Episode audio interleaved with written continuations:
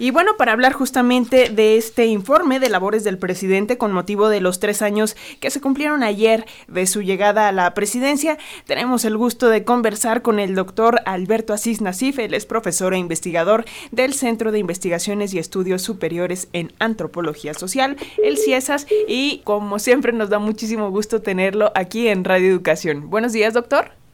Muy buenos días. Muchas gracias por tomarlo la llamada. Pues por favor, coméntenos cuál es su impresión general de lo que dijo ayer el presidente en su mensaje. Fueron varios puntos. ¿Qué es lo que usted resalta y qué nos dice por acá?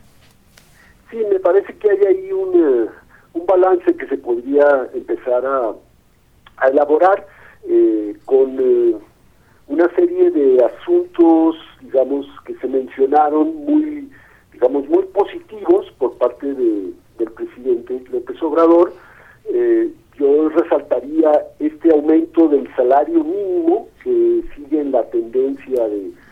elevarlo, ahora para el 2022 va a ser pues este 22% se va, se va a incrementar, lo cual ya suma con los tres años pues un, un total de 65%, digamos junto con la reforma laboral el eh, pago de impuestos a las grandes empresas, a los bancos, digamos, todo este combate a la parafernalia del poder, los símbolos, eh, creo que eso estaría como en la parte eh, positiva, luminosa del,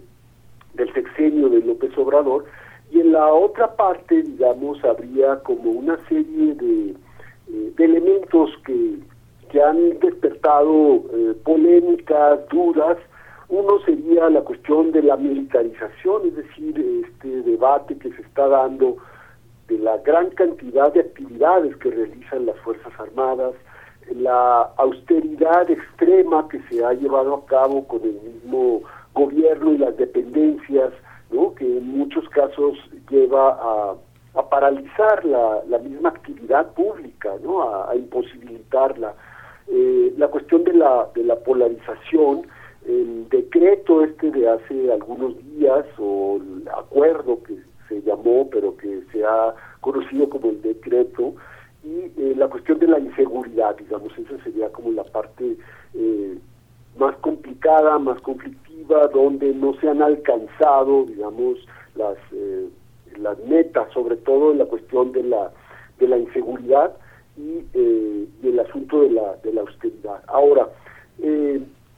tenemos un, presidente que llega con, una aprobación bastante alta. Eh, en promedio, digamos, de las mediciones estaría alrededor de un 65% su, su aprobación. Eh, está impulsando, digamos, en ese sentido, una revocación de mandato que está siendo llevada a cabo en una clave de ratificación de mandato. O sea, son los mismos eh, digamos, los mismos grupos de apoyo del presidente, él mismo impulsando el, el, mecanismo, lo cual pues como que suena un poco extraño, no es la oposición organizada tratándose de quitar de, de frente a un gobernante eh, impresentable, sino que surge de la misma presidencia, como que si se quisiera eh, experimentar, no poner en una suerte como de laboratorio esta esta figura nueva que ya está eh, consagrada en la en la Constitución. Luego eh, me parece que hay todo un desarrollo ahí sobre la crisis de la pandemia y la crisis económica que se generó eh, que todavía no acaba de, terminar, o sea, todavía estamos hay todavía casos, no se ha terminado la, la vacunación, hay la amenaza de una nueva eh, cepa, digamos, que ahí está eh, empezando a, surgir muy muy contagiosa, muy este muy amenazante otra vez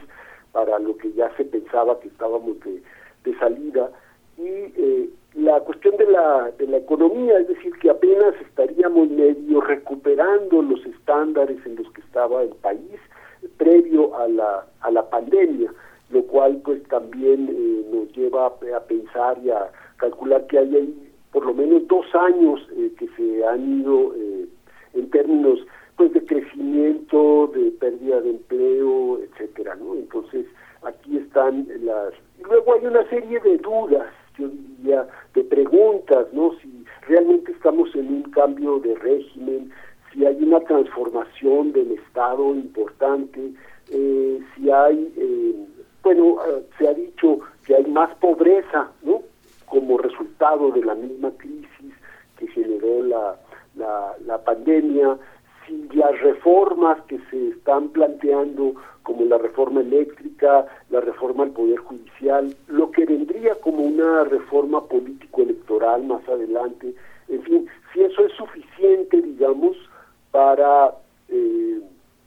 estar de acuerdo con la tesis del presidente de que ya se sentaron las bases de la famosa transformación y no es solo retórica o una narrativa de su propio de su propia eh, historia. Estos serían algunos algunos elementos, digamos, que allí están eh,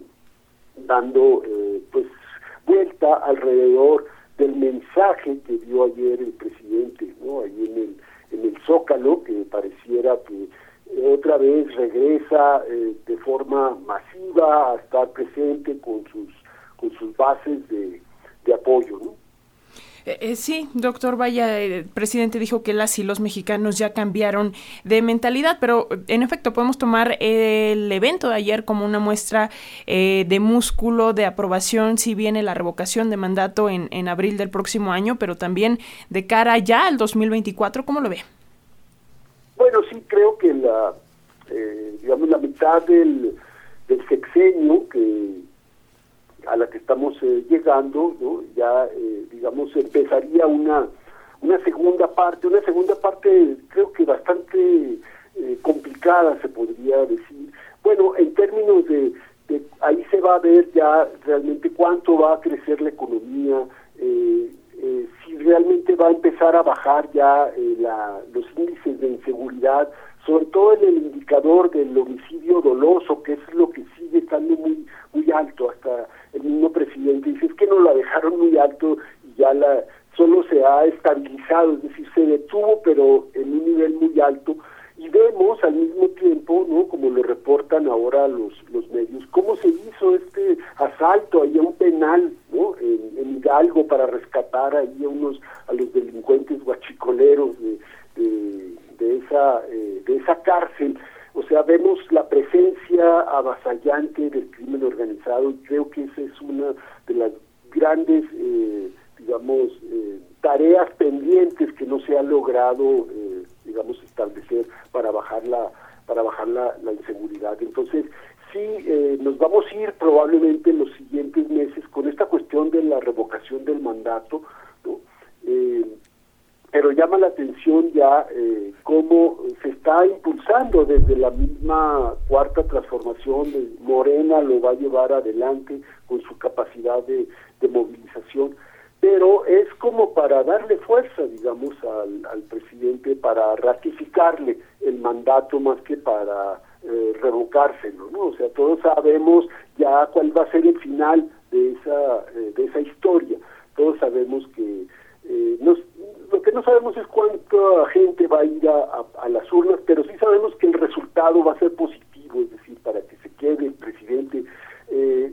nadie, digamos, no sé si nadie, pero hay un grupo muy pequeño de gente que estaría votando para que el presidente se fuera, ¿no? Lo cual es, este, ya desde, desde antes se puede anunciar el, el, resultado, o sea, tiene un gran apoyo y el resultado de esa eh, consulta va a ser eh, muy positivo para el presidente, va a ser para, para en efecto, eh, ratificarle el, el mandato. Y llama la atención pues que ya se empiezan a estamos en un proceso también de sucesión muy adelantado, en donde ya están, ya eh, ya empiezan ahora, me llamaba la atención en un diario, ya están ahí encuestas, ¿no? Proyectando eh, probables candidaturas hacia el 2024, ya la lógica está pensando en, en esos tres años, lo cual es eh, no es positivo, digamos, para el, para el gobierno del, presidente López Obrador en el sentido de que empieza a perder pues capacidad, poder, eh, en fin, ¿no? O sea, lo que antes se hacía en el quinto año en este, en este país, ahora se está haciendo ya desde antes de la mitad o ya a la mitad, digamos, del, del sexenio, lo cual entra en una lógica y en una dinámica que no se me hace que sea lo más positivo, digamos, para, para el país en esos términos. Muy bien, doctor Alberto Asís Nasip, siempre es un gusto eh, platicar con usted y que nos dé estos conceptos, estas opiniones para las audiencias de Radio Educación. Si nos permite, continuamos en comunicación permanente. Claro que sí. Muchas gracias por la invitación. Un abrazo, gracias, doctor. Muy buenos días.